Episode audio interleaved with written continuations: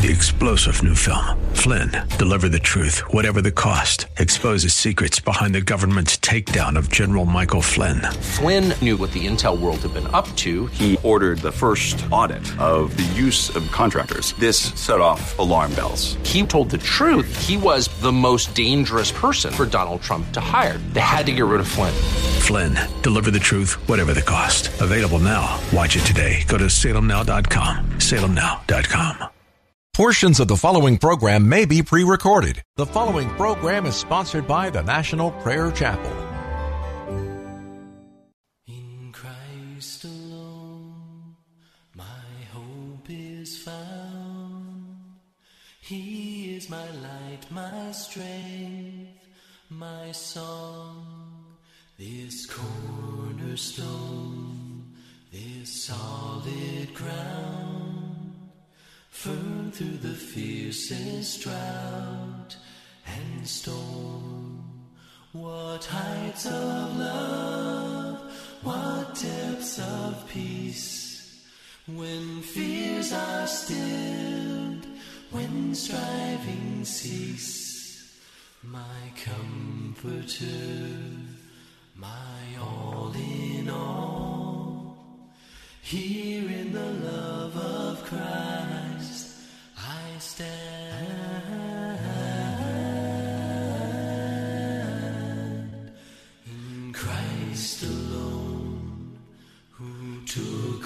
flesh, fullness of God in helpless babe, this gift of love and righteousness, scorned by the ones he came to save. Till on that cross, as Jesus died, the wrath of satisfied for every sin on him was laid. Here in the death of Christ.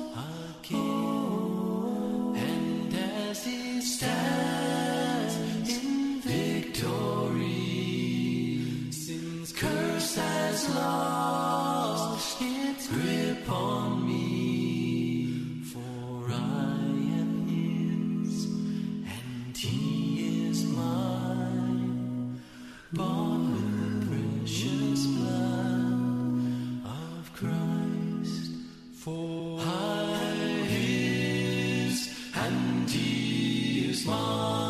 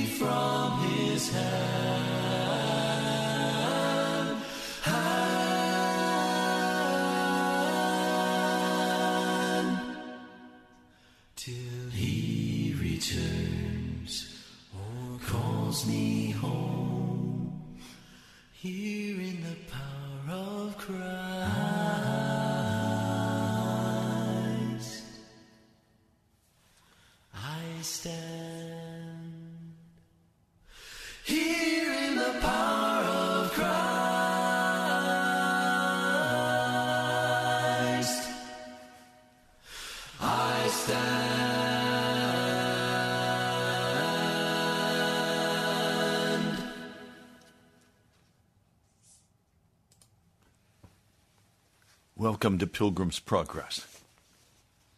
I'm Pastor Ray from the National Prayer Chapel.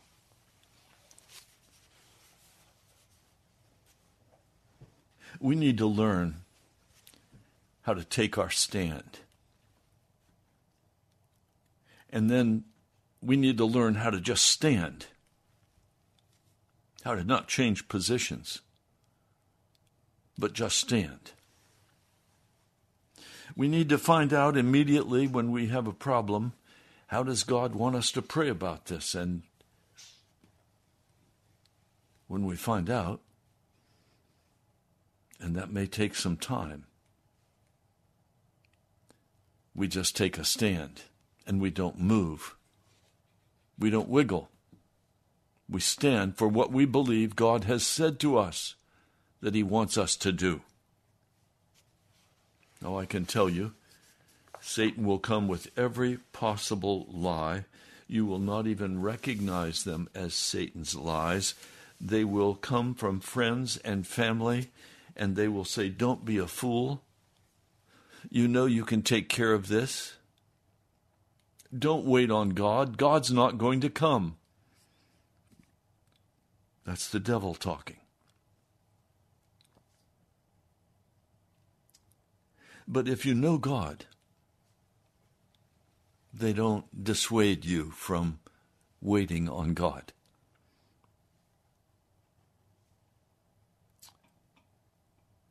The Lord has satisfied my heart time after time with His presence.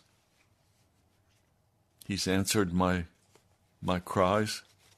He has delivered me time after time. But not without great opposition from the devil telling me I was a fool.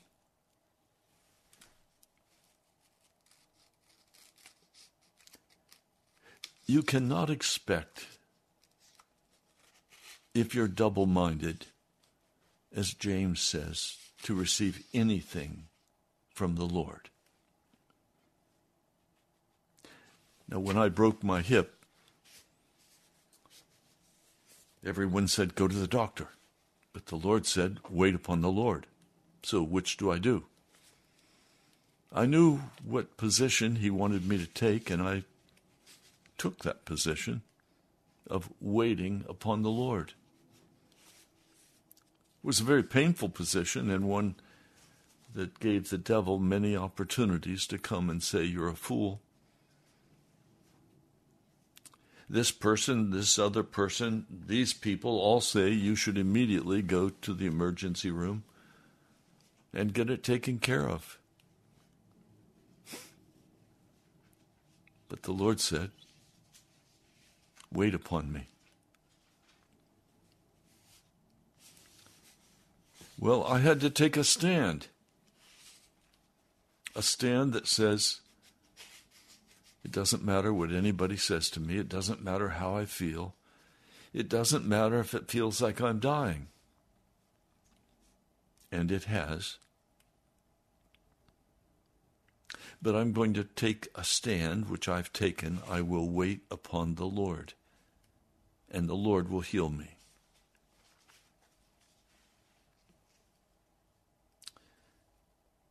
How do I know that?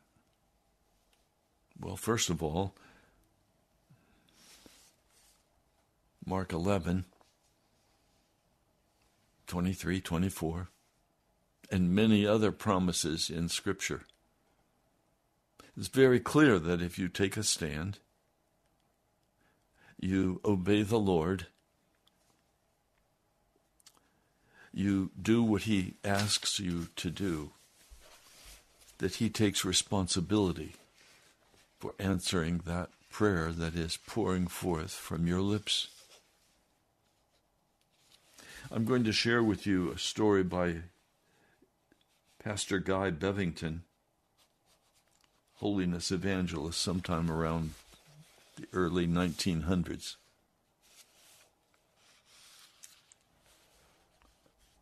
An incident happened, a very painful incident. He fell and had three broken ribs.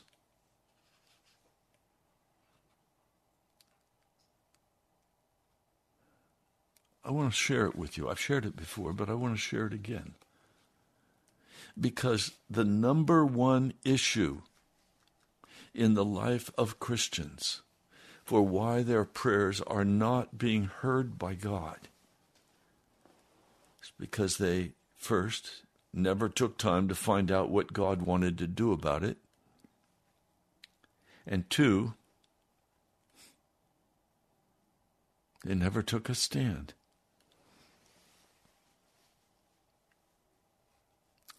You know what it means to take a stand. You draw a line in the sand and you say, I will not go further than this. And Mr. Devil, you cannot come any closer to me than this. I am going to believe the word of the Lord Jesus Christ. I am going to walk with integrity with him. And I'm going to wait upon him. I'm going to wait on the Lord. So let me proceed now to share his story of his three broken ribs. He writes sometime later, still being out of a mission, one dear brother came to me with an invitation. I've been going out to the suburbs for several years to hold services. I have a Sunday school, and I believe the Lord would be pleased to have you go out with me. I'll take you with me tomorrow, which is our regular meeting time. So we went, and the brother preached to the people at home. And the meetings went on for several nights, and there were four saved, two sanctified, and three healed. Soon, no home in the area could hold all the people who came. Three sisters came to us and said, We've rented a storeroom near here, and we'll fix it up for you to hold those meetings. We agreed and went to help them prepare the room. This was in the fall of the year, and it was quite chilly. On the second day of work, I was polishing the stovepipe while standing on a cloth bottomed chair.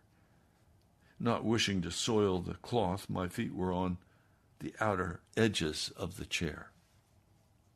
I was rubbing with all of my strength, stretching and rubbing as high as I could, when the chair suddenly overturned. I fell heavily, striking my side on the chair. The poor chair was completely smashed, and I just lay there among the bits and pieces for some time. I don't know how long it was. When I regained my senses, the building was spinning around at a tremendous rate, and I felt very sick.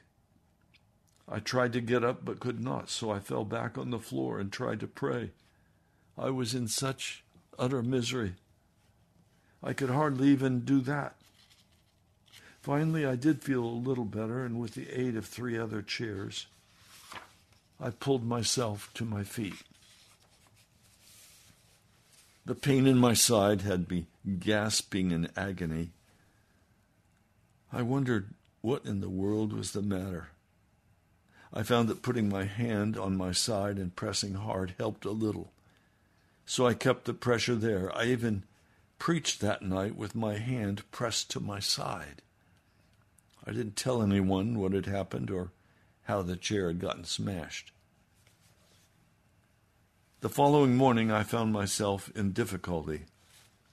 I had rigged up a way to keep the weight of the covers off me during the night by propping a machine cover up at my side.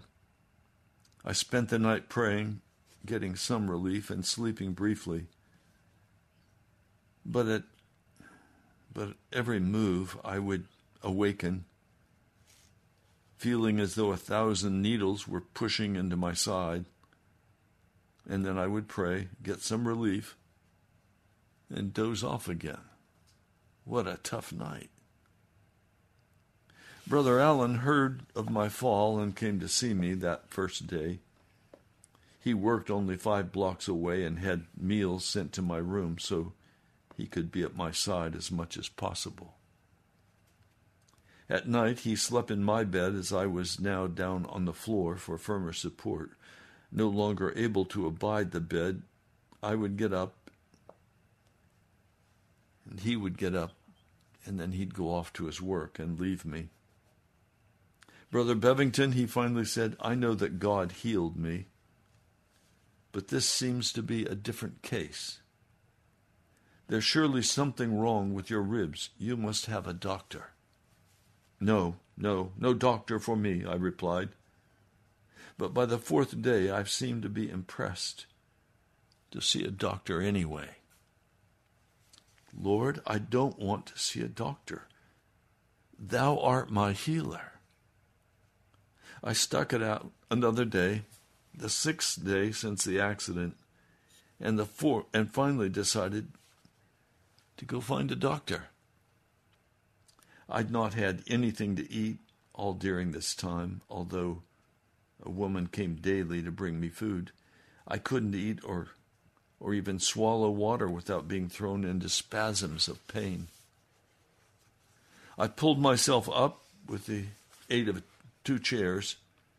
Holding one side, I packed cotton batting under a belt and wrapped it around me for some relief. Using a stick for a cane, I ventured out to search for a doctor. After hobbling three blocks, I saw a medical sign and I went in. I stood against the wall near the door, and soon the doctor entered to call his next patient and urged me to take a seat. I knew I would have trouble getting up, so I remained standing. His southern hospitality would not permit him to leave me standing, so he kept insisting that I sit down. Finally, to appease him, I did, and greatly suffered for doing so. I sat there for forty minutes waiting my turn. Finally, he motioned for me to come in. Doctor, I don't think I can get up alone. Three men came to my aid and assisted me into his office. Well, said the doctor jovially, you seem to be somewhat crippled up. He put his hand on my side, and I was not prepared for that act. I hollered out loud and almost fainted from the pain. The doctor reconsidered his approach. Perhaps this is something quite serious. I'll give you something for the pain so I can examine you. No, doctor. Nothing of the kind, please. Just go ahead and, and make your examination.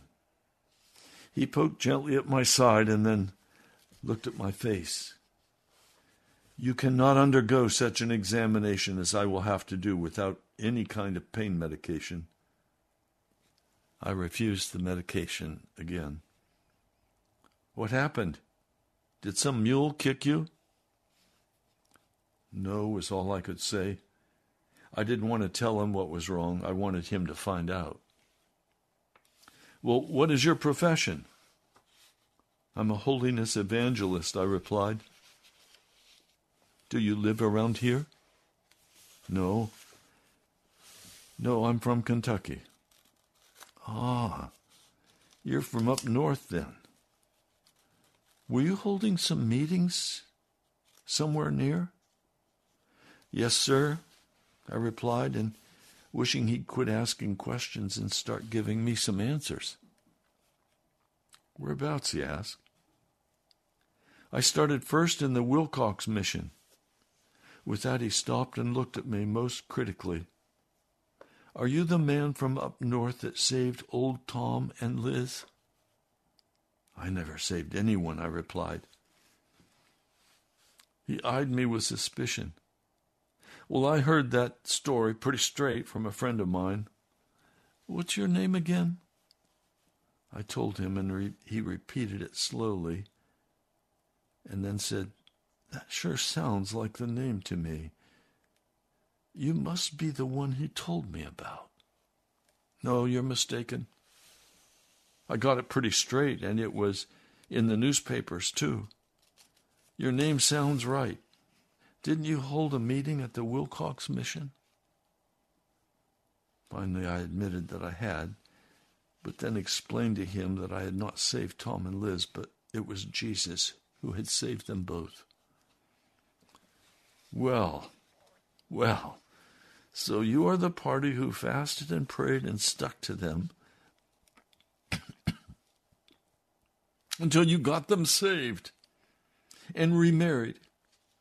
I hear they're both doing quite well.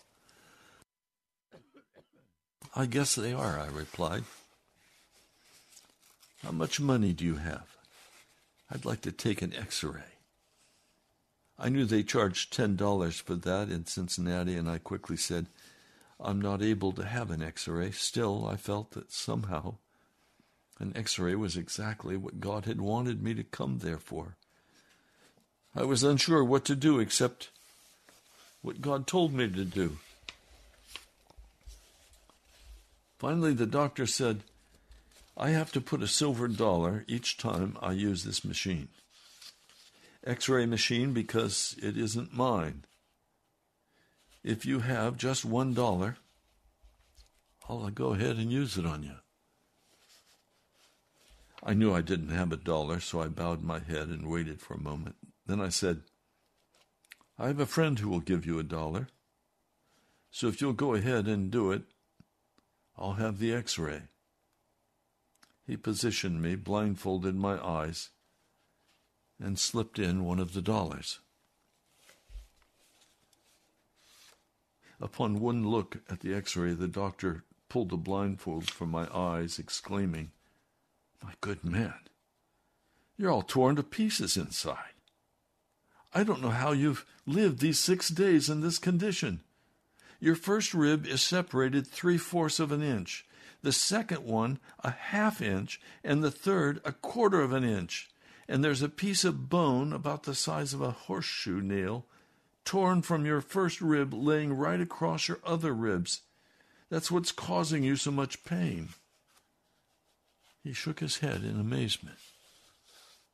I can't do anything for you, but I have a cousin in Nashville who's in charge of the finest hospital in Tennessee. He and I were talking over the phone the other day, and I was telling him about Tom and Liz. He said he really wanted to see that northern fellow. And I'm sure that I can get you in to see him real cheap. Ordinarily, it would cost you $500 and take about seven months but tomorrow I'll see what I can do for you. I went back to my room saying, Five hundred dollars? Seven months, Lord?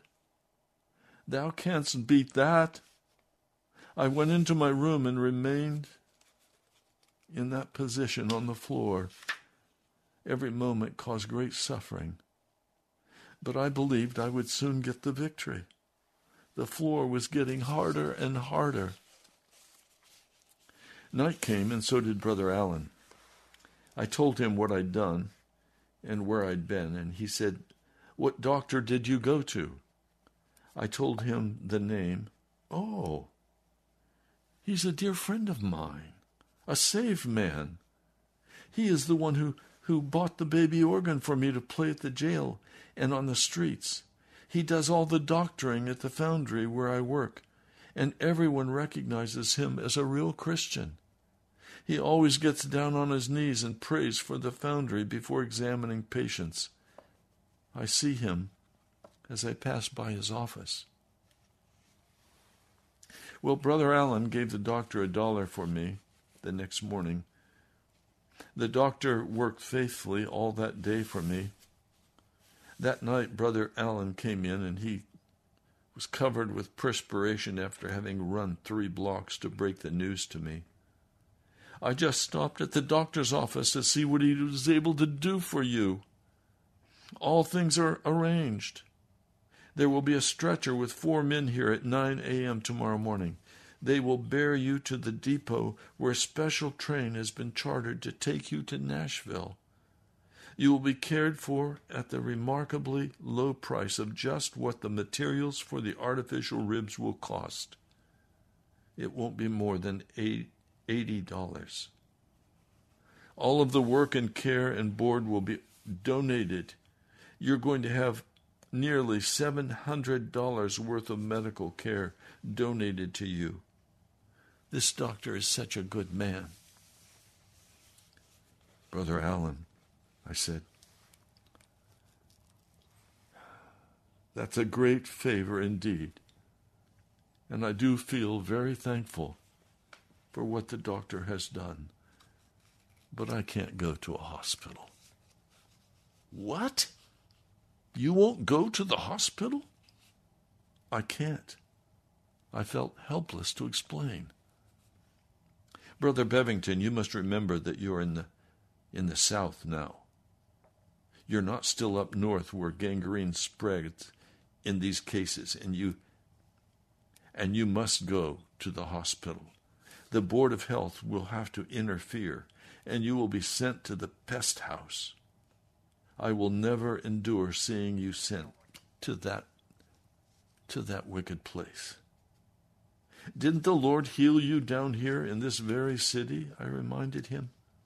Yes, but your condition is altogether different. In the first place, you're older than I am, and I didn't have any ailments that would cause gangrene. Perhaps not. But is God circumcised to conditions or places? Is God's power conditional? Must all these earthly facts be analyzed before God can operate? Still, he tried to reason with me. Brother, you must excuse judgment here. You must exercise judgment here. You're not dealing with northerners now, you're dealing with hot headed southerners. So, according to what you just said, you believe God's power is limited to place and people. You you may believe that Brother Allen, but you'll never make me con- you'll never convince me of that. It will not under any conditions. I will not under any conditions go to that hospital and have surgery. I cannot turn my back on my heavenly doctor. Never. He has done too much for me to fail me now but you might infect the whole city, which they'll not allow for millions of dollars. You've, you have all the officers in town after you, and the pest house is exactly where you're going to end up. That will be the result of your refusal, and you will no longer have anyone to blame but yourself. With that, he retired for the night in complete silence. The next morning he set off for work only to meet the doctor along the way. Well, said the doctor, I suppose Brother Bevington is delighted with what has been done for him. Doc, that fellow is actually a crank, for sure. Why do you say that? Brother Allen was frustrated to the point of sharpness as he spoke. He didn't want to go to the hospital he has to has it set in his head that the Lord is going to heal those broken ribs. Nonsense, replied the doctor. He has said that he absolutely will not go. Are you telling me, the doctor asked, that he is turning down all that I have done for him? I'm sorry, yes, that's what he's doing. Off stomped the good doctor with his southerner blood dancing to a dangerous beat. About 10 a.m., three officers showed up and raked me over the coals quite briskly. They gave me 24 hours to reconsider my decision, leaving me well informed as to the, the pest house. The time limit was to be 11 a.m. the next day. I went to praying the best I could. The next day, they returned right on schedule, ready to take me to the pest house. I prevailed upon them to give me until 7 a.m. the following day. They had a doctor with them who said, Gentlemen, there isn't any sign of gangrene yet, a most remarkable exception. Strangely enough, there is no sign of inflammation either. It is a really clean wound. Grant him his wish. The doctor and the officers left for the time being. I know what this man is going through in part with my broken hip. So painful that sometimes I can't even pray. But the Lord heard me. I took my stand. I'm not going to budge. Brother Allen came in expressing great desperation over my obstinacy, especially after seeing I still could not sit up or lie except in one very limited position. I, called, I told him to just keep quiet as I was trying to compose my own feelings. I was getting somewhere, I was getting somewhat weak and nervous. I'd never before been troubled by these feelings to any alarming extent. Brother Allen, you just stand still and you will see the power of God. I finally told him. I was well nigh convinced God was arranging to give the people there an object lessons through one they would never forget. My suffering seemed to increase, but I held on. I continued to struggle in prayer till just before dawn the next day. I saw myself actually shrinking down getting smaller and smaller. I felt a glimmer of a hallelujah, for I knew I was on the Lord's trimming lathe. I was being trimmed down. So I began so softly to praise the Lord.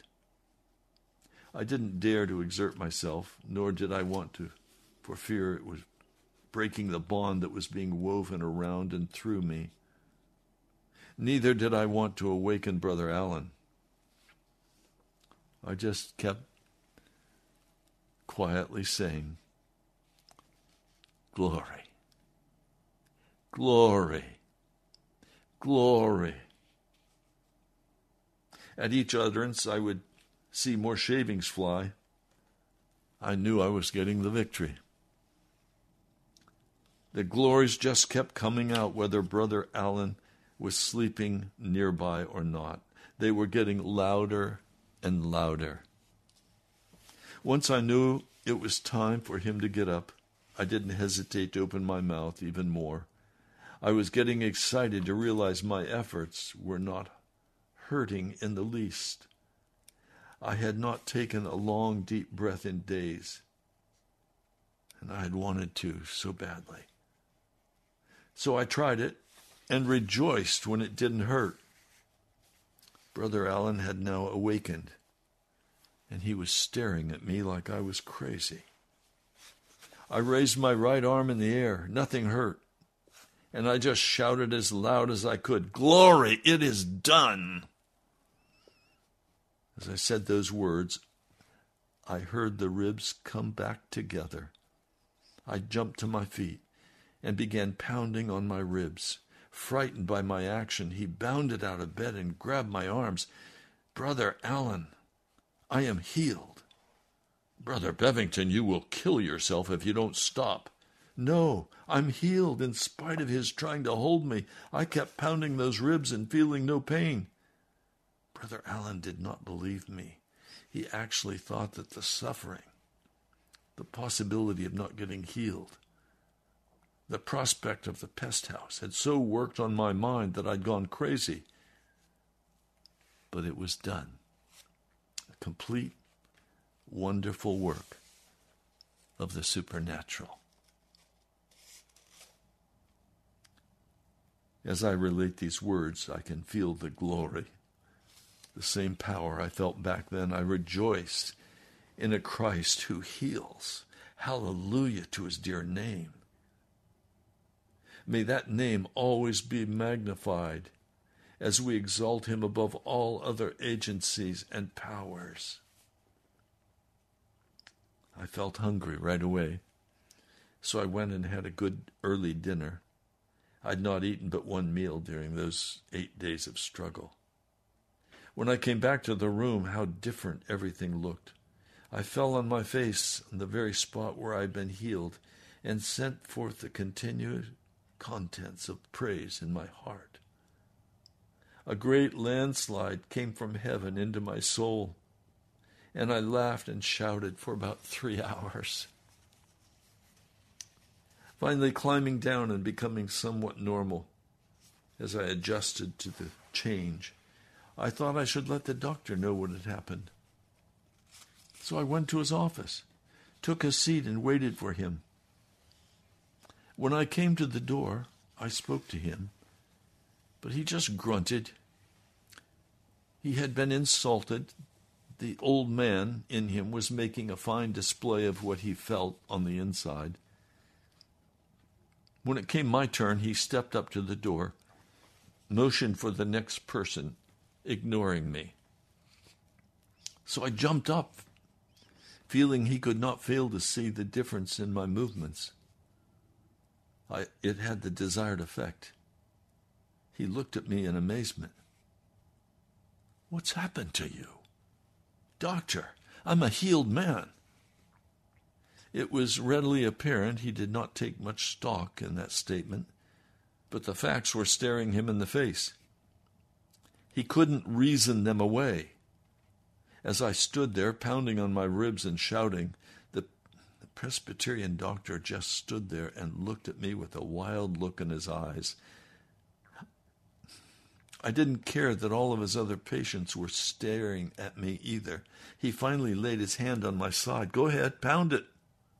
He did, and then dropped his head down on my shoulder and began to weep and tremble until he shook my whole frame. He reminded me of an aspen leaf in the wind.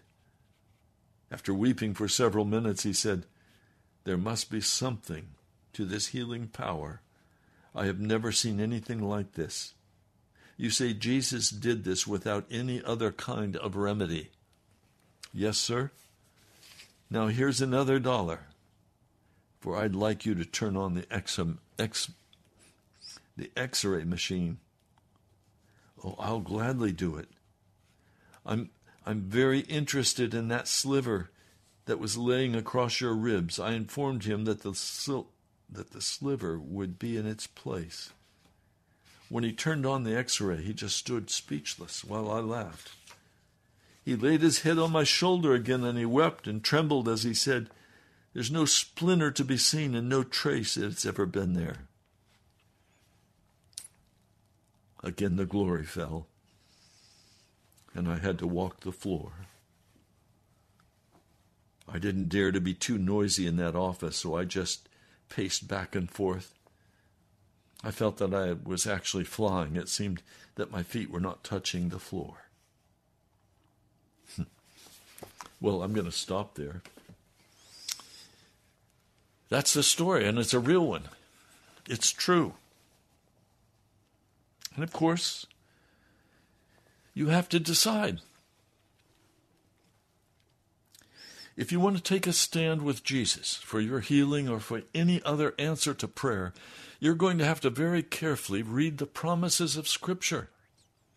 You're going to have to read them and then decide are these promises real or are they not? Can you trust Jesus to save your soul, but you can't trust Him to heal you?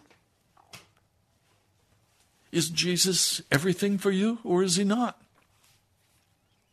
If Jesus is everything for you, then you have to make peace with what I've shared with you. Now, in my life, I've been eight months, almost nine months, with a broken hip. How do you know it's broken, Pastor? Have you been to an x ray? No, I never went to an x ray machine. I just hear them grinding against each other, and I can't put any weight on the leg. I know there's a break there. Well, Pastor, what are you going to do about it? You know how tempted I've been by the devil to go see a orthopedic surgeon and get this leg taken care of. But I'm not worshiping an orthopedic surgeon. I'm worshiping the God of heaven, and He told me to wait. Now, I do tell you, I have asked the Lord if He would, in the healing of this leg, do it in such a manner that it's public, that people will be moved to tears when they see what God has done as a testimony to Jesus Christ that He is a healer, as a testimony that He is faithful to a man who will take his stand and not back down. Are there things in your life that you need to take a stand about? A marriage that's failing? You need to take a stand that God will restore that marriage? Do you need to take a stand for a, a mental healing? Do you believe God can heal a mind? Are you willing to take whatever time is necessary to wait before Him to hear whether He wants to heal that person or you? First, you have to know what God wants to do and what He wants you to do. And some of you are going to be dismayed when you don't hear in five minutes what God wants. You have to hear very clearly what God wants, and then you have to take a stand on what He's told you. And you don't you don't give up. Even if you die, you don't give up. You wait on the Lord. He is the ruler of heaven and earth. He is the creator God. He is the majestic one of heaven. You wait on him and you listen.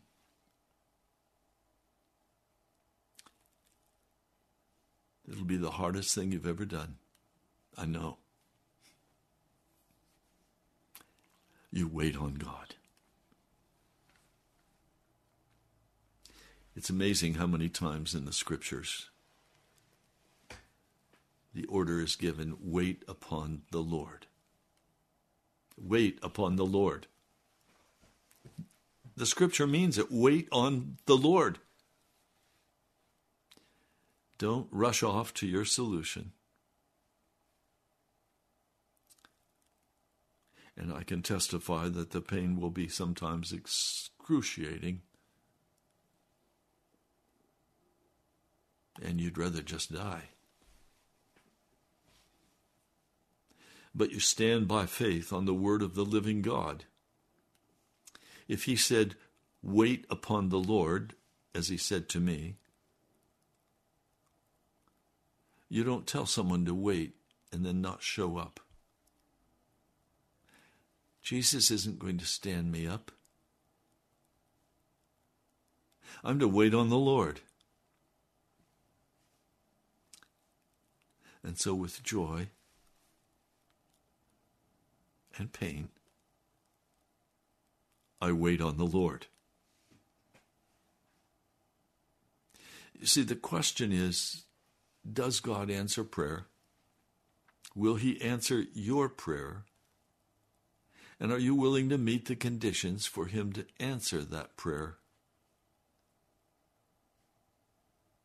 Many of you have prayed and asked the Lord for healing, or you've prayed and asked the Lord for something. And when it didn't immediately happen, You chose to blow God, blow God off. You choose to say, "Well, I was I tried it, but it didn't work, Ray. I prayed and asked God if he would heal me and he didn't heal me." Did you meet the conditions? Walk in obedience. Stand by faith on the promise. and not move one way or the other until the Lord leads you. Some of you, He will say, go to a doctor. I understand that. I'm not against doctors.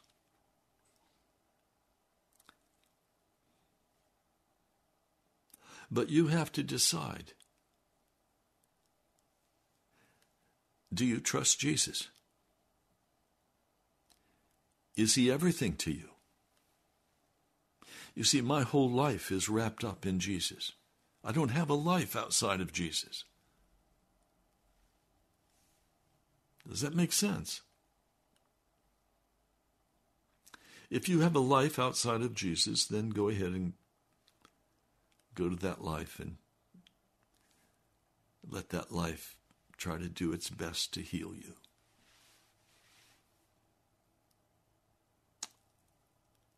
But I trust Jesus. Yes, there have been mornings where my hands are trembling, where I can't write. Hmm. Is that okay? Of course. I signed up to trust Jesus.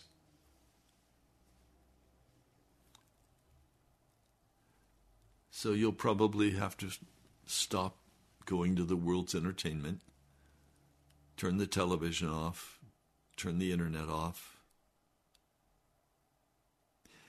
You're going to have to go to the Lord and let Him tell you what to do. And He will speak to you and He will tell you what He wants you to do.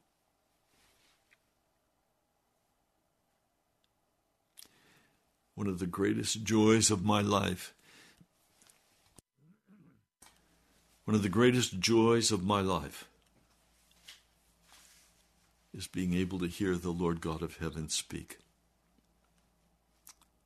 and then obey.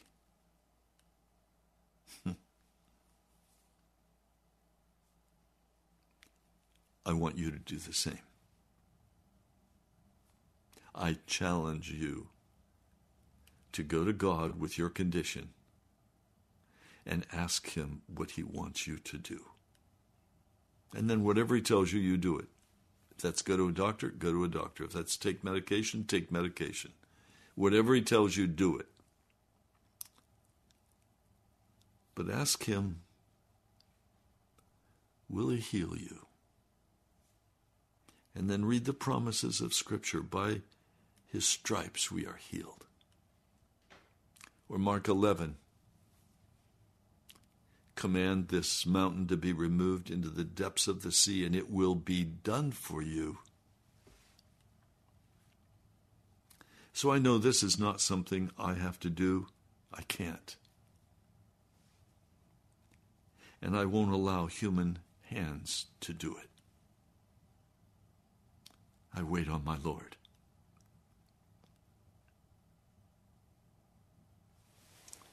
And I trust Him. I love that old song. We sang it Sunday at the National Prayer Chapel. Trust and obey. That is the only way if you want to be happy in Jesus. Trust and obey.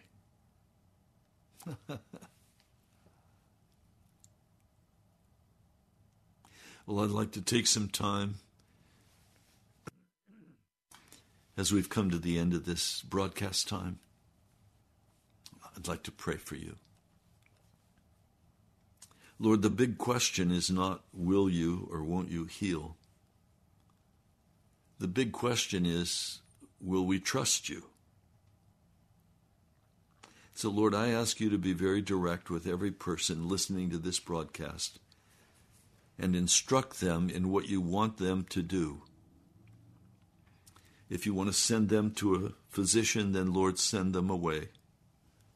But if you want them to come to you and learn how to take a stand and not be moved by emotion, by pain, by criticism, if you want them not to be moved, then Lord, give him the inner strength to absolutely wait upon the Lord. Lord, thank you. And I pray today for each person who is sick. I pray for your healing touch to come upon them right now. And it may be that they're at a place of unbelief in their life, but they will bow their heads and say, Okay, Jesus, I'll trust you.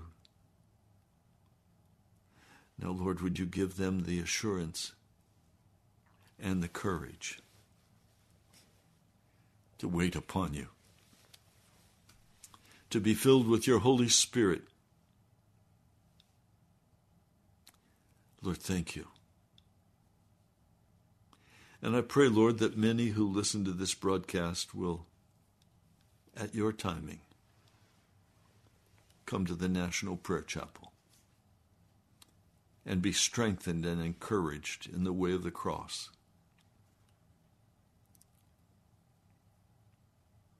Lord, people say, Oh, we're coming, and then I never see them. I understand. It's a scary way to follow you, Jesus. I ask, Lord, now that you will send forth your Spirit.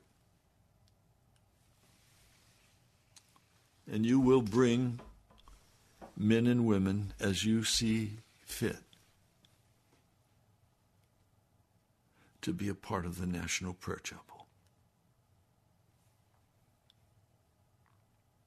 Lord, we worship you.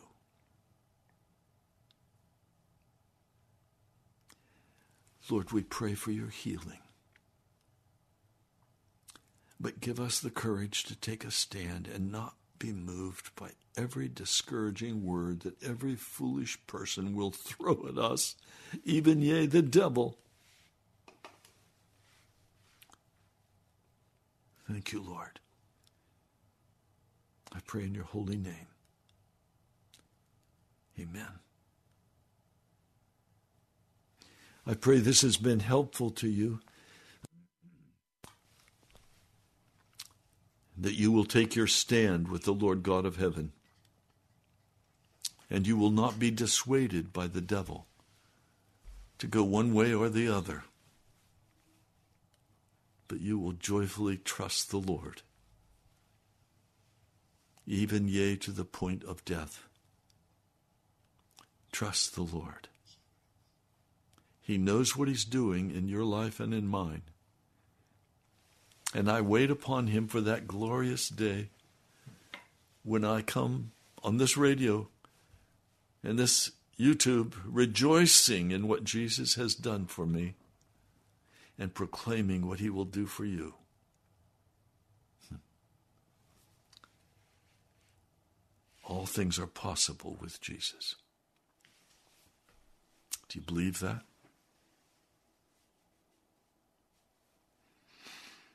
I know it to be true.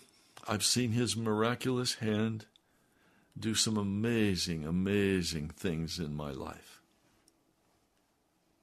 He's not brought me this far to cast me aside and forget about me. He hasn't brought you this far to forget about you. God bless you, my brother, my sister. I'll talk to you soon.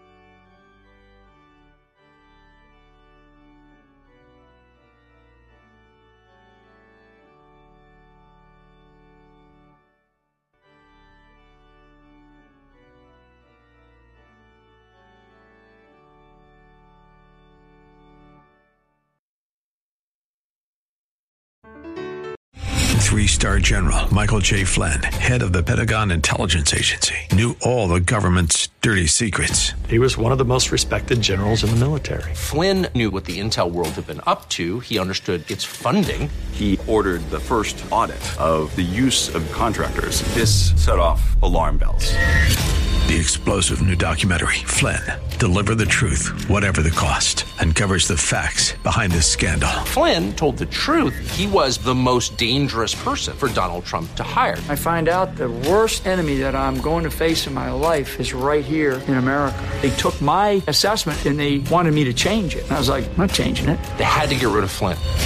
With in depth interviews, archival footage, and never before seen personal records of the man behind the headlines. I just felt like I was drowning. Flynn, deliver the truth, whatever the cost. Available now. Watch it today. Go to salemnow.com. Salemnow.com.